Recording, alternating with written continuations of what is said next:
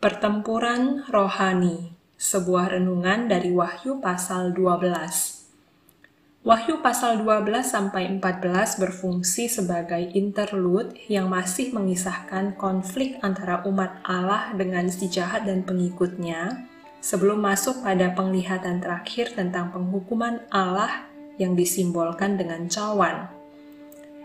Ketika membaca pasal ini, saya membayangkan bahwa kita seolah-olah sedang menonton sebuah film action di mana terjadi sebuah pertarungan seru, pertarungan sengit antara perempuan dan naga.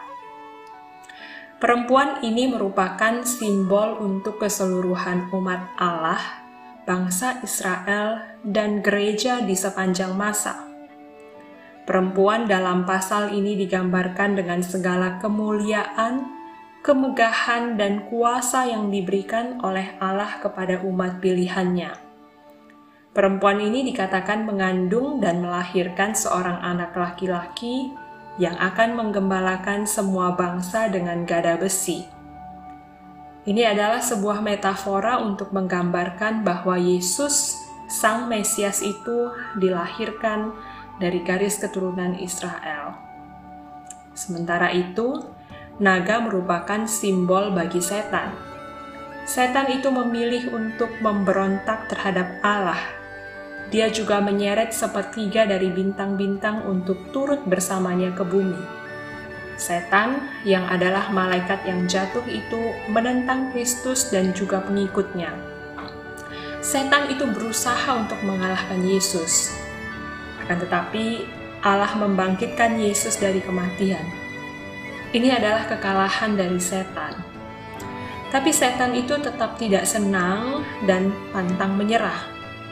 Dia tetap berusaha untuk mengalahkan perempuan itu, yaitu setiap pengikut Kristus, termasuk setiap kita saat ini. Sesungguhnya anak domba Allah itu telah mengalahkan si setan ketika ia mati di kayu salib. Atas kemenangan Kristus di kayu salib, setiap kita yang percaya kepada Kristus juga diberikan kuasa yang sama untuk menang melawan cobaan dari setan. Pada masa ini, ketika waktunya belum tiba bagi si setan dan pengikutnya untuk mengalami penghukuman kekal, ia tetap tidak menyerah untuk menjatuhkan setiap pengikut Kristus. Oleh sebab itu, kita masih harus bertempur setiap hari melawan cobaan dari iblis dan kita harus terus bersandar penuh kepada Kristus untuk mendapatkan kekuatan dari Roh Kudus dan dimampukan untuk menaati Allah dalam setiap hal yang kita lakukan, supaya kita dapat menang dalam pertempuran rohani ini.